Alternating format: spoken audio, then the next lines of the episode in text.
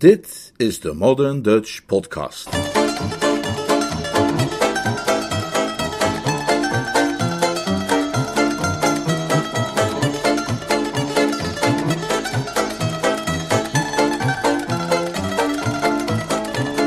Groot gelijk, Jeeves, door P.G. Woodhouse. Een splinternieuwe Nederlandse versie van de roman Jeeves in the Offing, vertaald en voorgelezen door Leonard Beuger.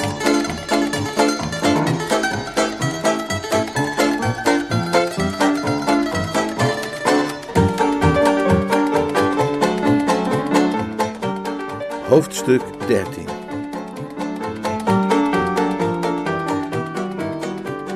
Toen ik dat lieve kind bij haar binnenkomst eens goed monsterde, begreep ik meteen heel goed waarom Bobby zo denderend was ontploft nadat ze haar met rolmops verstrengeld had gezien. Zelf ben ik uiteraard geen idealistisch meisje dat verliefd is op iemand van de redactie van de Thursday Review, en daar ben ik ook nooit geweest. Maar als ik dat wel was, dan zou ik ook vast en zeker een zware vorm van migraine krijgen als ik hem in verstrengeling zou aantreffen met iemand die zo welgeschapen was als Aubrey Upjohn's stiefdochter. Want hoe wankel ze ook mocht zijn qua IQ, fysiek gezien was ze een pipterino van het zuiverste water. Haar ogen, waren aanzienlijk blauwer dan de hemel op een fraaie zomerdag. Ze droeg een eenvoudig zomerjurkje dat haar sierlijke vormen eerder benadrukte dan verhulde, als u snapt wat ik bedoel. En het was geenszins verbazend dat Wilbert Cream, toen hij haar zag, geen ogenblik verspeelde voordat hij naar zijn poëzieboek greep en regelrecht met haar naar het dichtstbijzijnde lommerrijke plekje vertrok. Oh, Mrs. Travers, zei ze toen ze tante Dalia ontwaarde. Ik heb net met Bobby gesproken door de telefoon. Dat leidde de gedachte van mijn oude moeie direct af van de complexe situatie rond de as Rolmops Bobby, waar zij nog een ogenblik daarvoor haar volle aandacht aan had geschonken. En dat verbaasde me niets. Met de prijsuitreiking op het Market Snodsbury Lyceum, een evenement waarbij al wat naam en aanzien had in de ganse omgeving aanwezig zou zijn, nog maar twee dagen verwijderd, moet ze behoorlijk onrustig zijn geworden over de voortdurende afwezigheid van de bolle bof die op de rol stond om de jeugdige scholieren toe te spreken over idealen en het leven buiten de schoolmuren. Als je ergens in het schoolbestuur zit en je verplicht hebt een spreker te leveren voor de jaarlijkse grote dag, kan het je vergeven worden dat je je wat bibberig gaat voelen wanneer je moet vernemen dat je begenadigde redenaar is afgereisd naar de grote stad zonder te laten weten wanneer hij terugkomt, indien ooit. Wie weet had Upjohn de zomer in zijn hoofd gekregen en was hij van plan zijn stedentripje voor onbepaalde tijd te verlengen. En er is vanzelfsprekend niets waar een evenement drassiger door in het water valt dan door het niet komen opdagen van de belangrijkste spreker. Ze bloeide op dit moment dus op als een roos in juni en vroeg of die boemelende pensionado misschien nog iets gezegd had over wanneer hij van plan was terug te komen. Vanavond komt hij terug en hij zei dat hij hoopte dat u zich niet te veel zorgen had gemaakt. Er ontsnapte de zuster van mijn overleden vader een gesnuif met het kaliber van een explosie in een munitieopslagplaats. Oh, zei hij dat? Nou, dan heb ik nieuws voor hem. Ja, ik heb me zorgen gemaakt, en niet te weinig ook. Waarom is hij in hemelsnaam zo lang in Londen blijven hangen? Hij moest overleggen met zijn advocaat over de aanklacht wegens smaad die hij aanhangig wil maken tegen de Thursday Review. Ik heb me achteraf vaak afgevraagd hoeveel centimeter rolmops bij die woorden wel niet van zijn stoel opvloog. Soms denk ik dat het er 25 geweest moeten zijn en soms maar 15, maar hoe dan ook kwam hij van zijn zetel omhoog als een atleet bij de kampioenschappen hoogspringen vanuit zittende positie. Scarface McCall kan niet met grotere vaart uit zijn stoel zijn gekomen. Tegen de Thursday Review? zei tante Dalia. Dat is toch dat blaadje van jou, vriend Herring? Wat heeft hem daarin zo opgewonden? Het gaat om dat boek dat papi geschreven heeft over kostscholen. Hij heeft een boek geschreven over kostscholen. Wist u dat hij een boek geschreven had over kostscholen? Ik had geen idee. Niemand vertelt mij ooit wat. Oh, nou, hij heeft dus een boek geschreven over kostscholen. Gaat over kostscholen. Ah, over kostscholen dus. Ja, over kostscholen. Godzijdank zijn we daar dan tenminste uit. Ik had ook wel het gevoel dat dat lukken moest als ze wat dieper op de materie ingangen. Ja, en? En de Thursday Review heeft daar iets lastelijks over gezegd. En papi's advocaat zegt dat de jury papi tenminste 5000 pond moet toekennen. Omdat ze lasterlijk over hem zijn geweest. Daarom is hij al die tijd al in Londen om met zijn advocaat te overleggen. Maar vanavond komt hij terug. Hij is hier op tijd voor de prijsuitreiking en ik heb zijn toespraak al helemaal uitgetypt voor hem klaar liggen. Oeh, daar is mijn lieve popje, zei Phyllis toen vanuit de verte een geblaf onze oren trof. Hij vraagt om zijn maaltje, dat lieve engeltje. Ja, ja, het is goed, liefje. Mama komt eraan, tuterde ze en ze snelde heen om haar werk van barmhartigheid te gaan verrichten. Een korte stilte volgde op haar vertrek. Kan me niet schelen wat jullie ervan vinden, zei tante Dalia tenslotte op enigszins uitdagende toon. Maar hersens zijn niet alles. Het is een snoezig, lief kind. Ik houd van haar als van een dochter en iedereen die haar zwak begaafd wil noemen, kan de boom in. Maar hallo zeg, ging ze verder toen ze zag dat Romops verslagen achterover lag in zijn stoel en zonder veel succes probeerde zijn neerhangende onderkaak op te hijsen. Wat is er met jou aan de hand, vindt Herring? Ik kon zien dat Romops vooralsnog niet in staat was tot beschaafde conversatie en nam de toelichting op mij. Er doet zich een zekere neteligheid voor, bejaarde bloedverwant. U heeft gehoord wat Phyllis Mills zei voordat ze popje te hulp snelde. Daar ligt het hele verhaal in besloten. Wat bedoel je? De feiten zijn eenvoudig genoeg op te sommen. Upjohn heeft een boekwerkje geschreven dat, zoals u zich zult herinneren, over kostscholen gaat. En daarin, hoor ik van Romops, beweert hij dat de tijd die wij in de betreffende instituten verbleven, de gelukkigste is geweest van ons leven. De redactie heeft dat boekwerkje doorgespeeld naar Romops om een recensie over te schrijven, en Romops, die zich maar al te goed het duistere tijdperk herinnerde in Malvern House, te Bramley aan Zee, waar hij en ik de bloeiende jaren onze jeugd hebben doorgebracht, heeft die school keihard afgekraakt. Zo is het toch, Romops? Hij hervond zijn spraakvermogen, als je het geluid van een buffel die zijn poot optrekt uit het moeras tenminste spraak kunt noemen. Maar potverdrie, zei hij toen dat vermogen nog wat verder was teruggekeerd. Dat was toch volstrekt gewettigde kritiek. Ik heb natuurlijk geen blad voor de mond genomen, maar ik zou wel eens willen weten hoe dat dan zonder blad geklonken heeft, zei tante Dalia. Maar kennelijk wel luidend genoeg om jouw werkgever van 5000 kerngezonde pietermannen te kunnen beroven. Bertie, tover je wagen eens tevoorschijn en rij naar het station in Market Snodsbury om te zien of ze daar bij de kiosk een exemplaar hebben van... Uh... Nee, wacht. Blijf even aan de lijn. Uh, schrap die order. Ik ben zo terug, zei ze. En liep de kamer uit.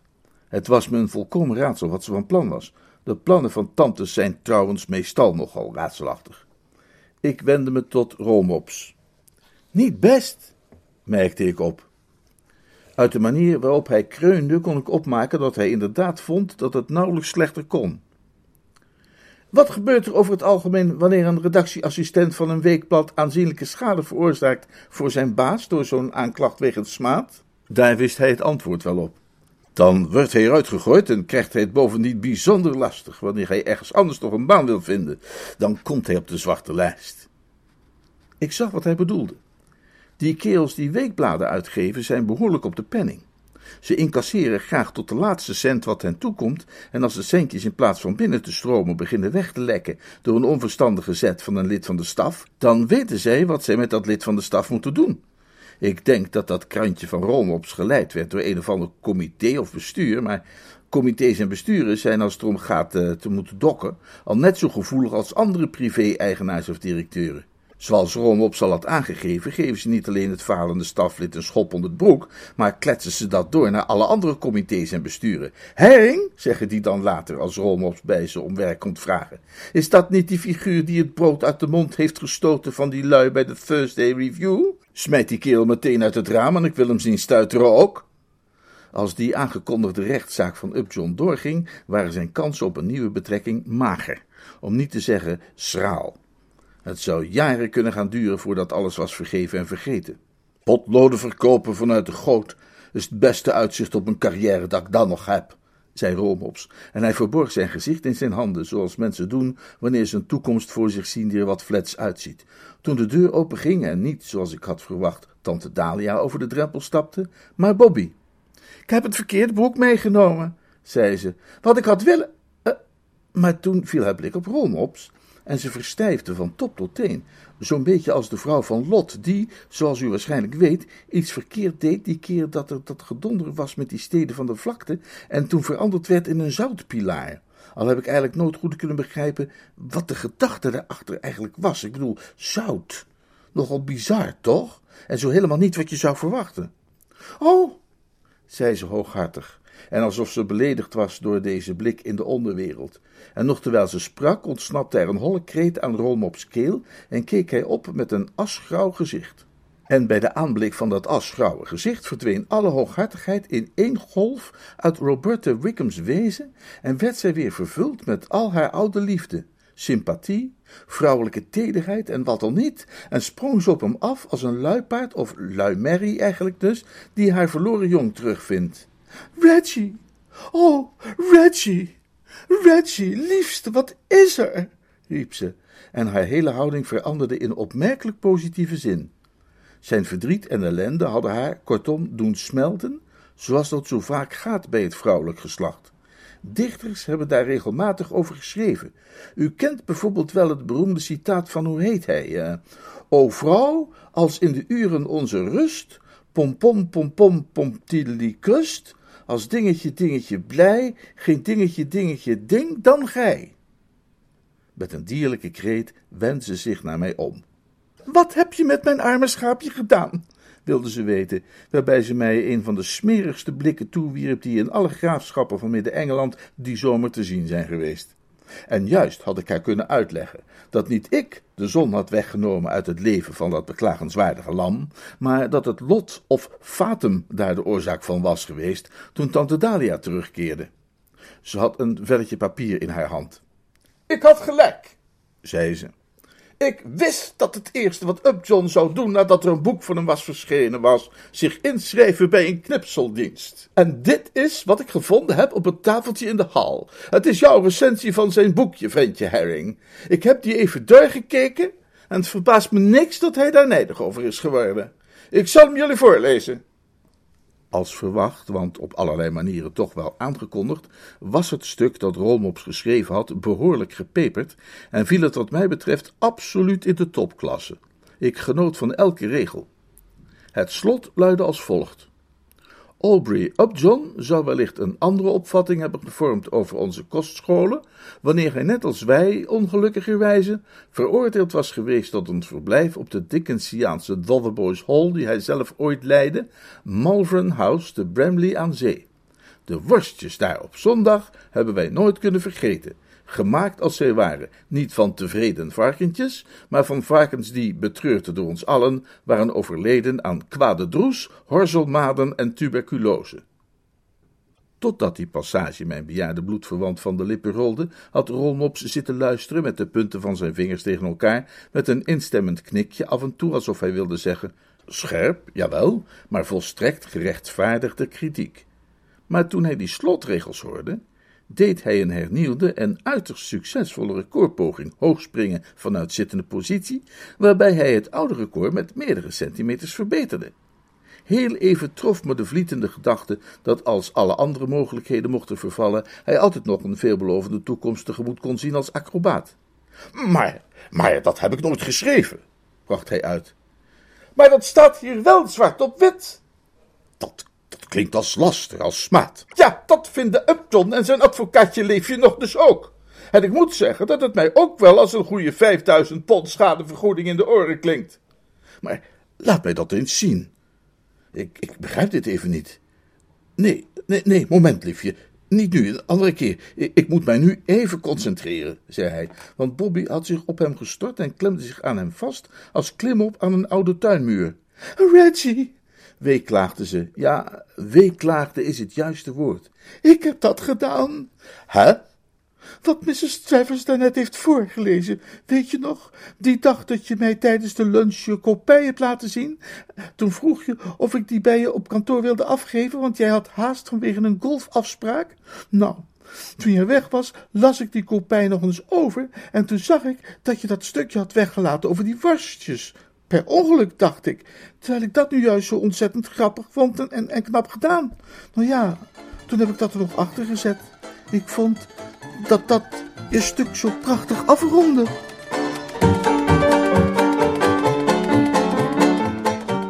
Hoofdstuk 14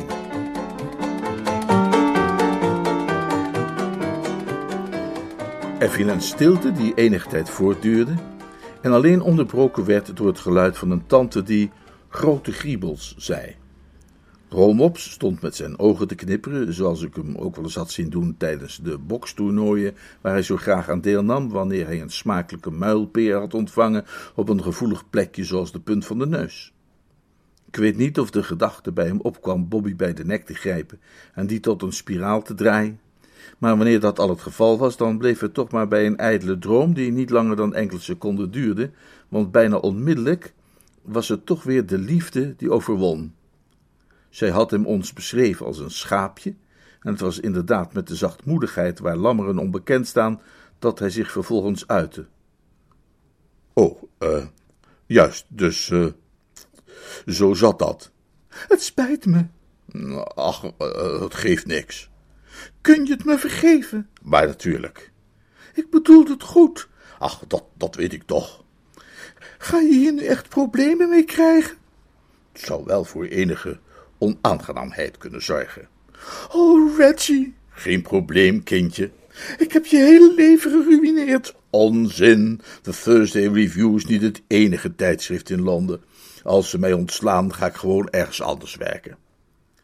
Dat stond in schrille tegenspraak tot wat hij mij gezegd had over zwarte lijsten en dergelijke, maar ik begon daar maar niet over, want ik kon zien dat zijn woorden Bobby aanmerkelijk hadden opgelucht, en ik wilde liever geen roet strooien in haar gevoel van bien-être. Het is nooit goed om een meisje de vreugdebeker van de lippen te rukken wanneer ze daarna een korte depressie net een flinke teug uit wil nemen. Ja, natuurlijk, zei ze. Ieder tijdschrift zou zich in de handen wrijven om een man als jij in dienst te kunnen krijgen. Ja, ze zullen erom vechten, gooide ik er nog een schepje bovenop. Als tijgers. Een kerel als Rolmop zit nooit langer dan een dag of wat zonder werk. Jij bent briljant. Oh, dankjewel. Jij niet, sukkel? Ik bedoel Reggie. Ah, juist, ja. Uh, uh, Rolmops heeft het helemaal, dat klopt. Hoe dan ook, zei tante Dalia. Ik denk dat als John terugkomt, jij maar beter je best kunt doen om hem een beetje geliefd te maken bij hem. Ik begreep wat ze bedoelden. Die aloude techniek van het vastklemmen met stalen banden aan zijn hart was wat ze hem aanbeval. Ja, zei ik, met een charme-offensief heb je kans dat hij zijn aanklacht intrekt, Rolmops. Vast wel, zei Bobby. Niemand kan jou weerstaan, liefste. Denk je dat heus, schatje? Maar natuurlijk, engeltje. Laten we hopen dat je gelijk hebt, mijn duifje. Maar intussen, zei Rolmops, kom ik om als ik die whisky en soda niet gauw krijg. Vindt u het erg wanneer ik daar nu even naar op zoek ga, uh, Mrs. Travers? Nee, dat is precies wat ik zelf ook had willen voorstellen. Schiet maar op, drink aan de kreek waar het maanlicht speelt aan Monans Beek, mijn ongelukkig hertje. Ik zou ook wel wat voelen voor een hartversterkingje, zei Bobby. Anders ik wel, zei ik, aangestoken door deze kennelijke volksbeweging. Maar ik zou willen adviseren, voegde ik eraan toe toen we op de gang stonden, er port van te maken. Een stuk deftiger. We gaan even naar Swordfish, die kan ons daarvan voorzien. We troffen Pa Glossop in zijn butlerkamertje, waar hij het zilver aan het poetsen was, en plaatsten onze order. Hij leek enigszins verrast door ons bezoek en masse, maar toen hij hoorde van onze uitgedroogde kelen, haalde hij een beste fles tevoorschijn en na een rondje weefselherstel stond Rolmops, die sinds zijn binnenkomst een broedende stilte had bewaard, op en ging er vandoor. Hij zei dat hij graag een tijdje in zijn eentje wilde nadenken als wij het niet erg vonden. Ik zag dat Pa Glossop bij zijn vertrek een scherpe blik op hem wierp en ik begreep dat Rolmops gedrag zijn professionele nieuwsgierigheid had gewekt. Hij zag stellig in zijn jeugdige bezoeker een potentiële cliënt. Die zenuwspecialisten blijven altijd aan het werk en missen niet de geringste tiek of zenuwtrek. Hij wachtte tactvol tot de deur dicht was en zei toen: Bent u al lang bevriend met Mr. Herring, Mr. Woester? Praktisch vanuit de wieg. En is Miss Wickham ook met hem bevriend? Reggie Herring en ik zijn verloofd, Sir Roderick, zei Bobby. Haar woorden leken zijn lippen te verzegelen. Hij zei: Oh, en begon over het weer te babbelen en hield dat vol totdat Bobby, die na Romops vertrek tekenen van onrust was gaan vertonen, zei dat ze maar eens ging kijken hoe het met hem ging. Eenmaal ontwikhamd, verbrak hij het zegel op zijn lippen meteen weer. Ik wilde het niet zeggen waar Miss Wickham bij was, aangezien zij met Mr. Herring is verloofd.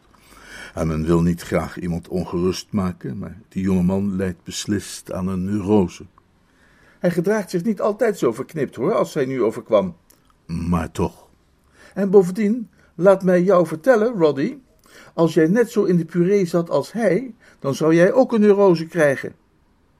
En vanuit de gedachte dat het geen kwaad zou kunnen zijn gezichtspunten eens te peilen voor wat betreft de rondop-situatie, deed ik hem het hele verhaal. Zo staan de zaken dus, ronde ik de geschiedenis tenslotte af. De enige manier waarop hij kan ontsnappen aan een lot dat erger is dan de dood, dat we zeggen zijn werkgever te laten opdraaien voor een bedrag waarvan de grootste schriep nog niet durft te dromen, is te zorgen dat hij vriendjes wordt met Upjohn, waarvan ieder weldenkend mens zou menen dat het in feite tot de onmogelijkheden behoort. Ik bedoel, hij heeft vier jaar op Malvern House doorgebracht zonder een enkel zoet broodje bij hem gebakken te krijgen. Dus het is onwaarschijnlijk dat hem dat dan nu wel zou lukken. Mij lijkt dat de zaak in een impasse verkeert. Dat is een Frans woord, legde ik uit. Wat betekent dat we muurvast zitten zonder enige hoop nog een oplossing te vinden. In plaats van met zijn tong te klakken en het hoofd ernstig heen en weer te bewegen om aan te geven dat hij de lastigheid van het probleem inzag, begon hij tot mijn verbazing te grinniken, alsof hij een vermakelijk aspect ontdekt had aan de kwestie dat mij was ontgaan. Vervolgens noemde hij de hemel lief, wat zijn manier was om snotverdriet te zeggen. Uh, dat is werkelijk buitengewoon, mijn beste Bertie, zei hij, hoezeer ik door met jou om te gaan mijn jeugd hervind. Elk woord van jou lijkt oude herinneringen bij mij boven te brengen bevind mij opeens weer in periodes uit het verre verleden, waar ik in geen jaren meer aan heb teruggedacht. Het is alsof jij met een toverstokje hebt gezwaaid. Deze kwestie, waar jouw vriend Mr. Herring mee wordt geconfronteerd, is er een goed voorbeeld van. Terwijl jij mij over zijn probleem vertelde, trok een nevel op, werden de wijzers van de klok teruggedraaid en was ik weer een jonge vent van even twintig, hevig verwikkeld in de wonderlijke geschiedenis van Bertha Simmons, George Lancaster en Bertha's vader, de oude Mr. Simmons, die destijds in Putney woonachtig was. Hij zat in de import van dierlijke vetten, reuzel en boter. Wat was dat ook alweer voor wonderlijke geschiedenis? Hij herhaalde de lijst van dramatisch personae, vroeg of ik nog een slokje port lustte, een voorstel waar ik graag op inging, en begon te vertellen. Uh, George, een jongeman uh, met een vulkanische hartstochtelijkheid, had Bertha Simmons ontmoet tijdens een liefdadigheidsbal in het gemeentehuis van Putney, ten behoeve van de weduwen van overleden kruiers en witkielen, en hij was onmiddellijk verliefd op haar geworden. En die liefde was wederzijds. Uh, toen hij Bertha de volgende dag tegenkwam in de Putney High Street, nam hij haar mee naar een patisserie voor een ijsje, en met dat ijsje bood hij haar zijn hart en hand, die zij vol geestdrift aanvaarde. Ze zei dat toen ze de vorige avond samen hadden gedanst, het was geweest alsof er iets over haar gekomen was. En hij zei dat hij precies dezelfde ervaring had gehad. Tweelingzielen dus, als het ware. Die term beschrijft het heel nauwkeurig. Kortom, tot zover was alles dus picobello. Precies. Maar er was een hindernis die hen in de weg stond. En dat was nogal een serieuze hindernis. George was zweminstructeur bij het plaatselijk zwembad en Mr. Simmons streefde daar een hoger doel voor zijn dochter. Hij verbood natuurlijk. Ik spreek nu uiteraard over een tijdperk waarin vaders toch inderdaad huwelijken verboden. Pas toen George hem van de verdrinkingsdood redde, draaide hij bij en gaf hij het jonge paar zijn toestemming en zijn zegen. En hoe kwam dat zo? Heel eenvoudig. Ik vroeg Mr. Simmons een wandelingetje met mij te gaan maken langs de rivier en ik heb hem erin geduwd. George stond intussen klaar, dook hem achterna en haalde hem uit het water. Ik kreeg natuurlijk nogal wat kritiek te verduren vanwege mijn onhandigheid, en het duurde vele weken voordat ik weer eens werd uitgenodigd voor het zondagsmaal in Chatsworth, zoals het huis van de Simmons heette, en dat was een hele opoffering, want ik was in die tijd een arme medische student en had voortdurend honger. Maar dat offer bracht ik graag om een vriend te helpen en het resultaat was, wat George betreft, allergelukkigst. Wat mij te binnen schoot terwijl je me vertelde over Mr. Herring's wens om bij Mr. Upjohn in het gevlei te komen, was dat een dergelijke opzet, of wat zeggen jullie tegenwoordig, planning of tactiek, in dit geval ook goed zou kunnen werken. Alle voorwaarden zijn op Brinkley Court aanwezig. Bij mijn zwerftochten over het landgoed ben ik langs een klein maar heel geschikt meertje gekomen. Nou ja, dat bedoel ik dus, mijn beste Bertie. Ik noem het alleen maar even zo. Het is, het is niet meer dan een suggestie. Zijn woorden deden me helemaal gloeien. Te bedenken hoe ik de man verkeerd had beoordeeld in de jaren dat onze verhouding koel en afstandelijk was, deed me blaken van schaamte en spijt. Het was eigenlijk niet te geloven dat ik deze bewonderenswaardige gekke dokter ooit had beschouwd als erger dan de kwaal die hij behandelde. Wat een les was dit voor een ieder. Een man mag dan een kaal hoofd hebben en borstelige wenkbrauwen, toch kan hij in wezen sportief en joviaal zijn en een van de jongens zijn gebleven. Er zaten nog twee vingers van het robijnrode vocht in mijn glas, en toen hij was uitgesproken, hief ik de drinkbeker tot een toast in zijn eer. Ik zei hem dat hij in de roos had geschoten en recht had op een sigaar of een kokosnoot al naar zijn keuze. Ik ga die zaak onmiddellijk opnemen met mijn opdrachtgevers. Kan Mr. Herring zwemmen? Als een vis, als meerdere vissen. Dan zie ik geen bezwaar. We gingen wederzijds schouderkloppend uit elkaar, en pas toen ik weer buiten in de zwoele zomerlucht liep, bedacht ik dat ik vergeten was hem te vertellen dat Wilbert de roomkoe gekocht had, niet gestolen. Even wilde ik nog teruggaan om daarvan op de hoogte te stellen, maar bij nader inzien zag ik er van af. Iets anders ging nu voor, zei ik tegen mezelf, want bovenaan de lijst stond onze actie om de glans in Romops oog terug te brengen. Dat van die roomkoel kon later ook nog, vond ik. En ik haastte me naar waar Bobby en hij met gebogen hoofd over het gazon heen en weer liepen. Het zou niet lang duren, voorzag ik, of die hoofden zouden met een ruk weer overeind worden gebracht. En daar vergiste ik mij niet in. Hun enthousiasme was schier onbegrensd. Ze waren het er allebei zonder meer mee eens dat als Upjohn ook maar het kleinste sprankeltje menselijk gevoel bezat, wat uiteraard nog te bewijzen was, de zaak was beklonken. Maar dat heb jij vast niet zelf bedacht, Bertie, zei Bobby, die altijd geneigd was het woesterse slimheidsniveau te onderschatten. Jij hebt met Jeeves gepraat. Nee, feitelijk was het Swordfish die met dit idee is gekomen. Romops keek verbaasd. Bedoel je dat jij hem hierover verteld hebt? Het leek me de juiste strategie. Eh, vier hoofden zijn beter dan drie. En hij adviseerde om Upjohn het meer in te kukelen? Precies.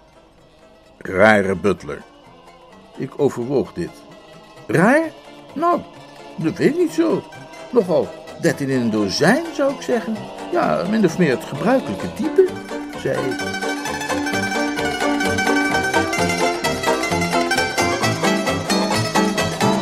Brook that kisses the lane, covered with glory vines. Anyone could see what's troubling me, I'm crying for the Carolines. Where is the gal that I used to be, now where the pale moon shines? Anyone could see what's troubling me, I'm crying for the Carolines. Volgende keer meer.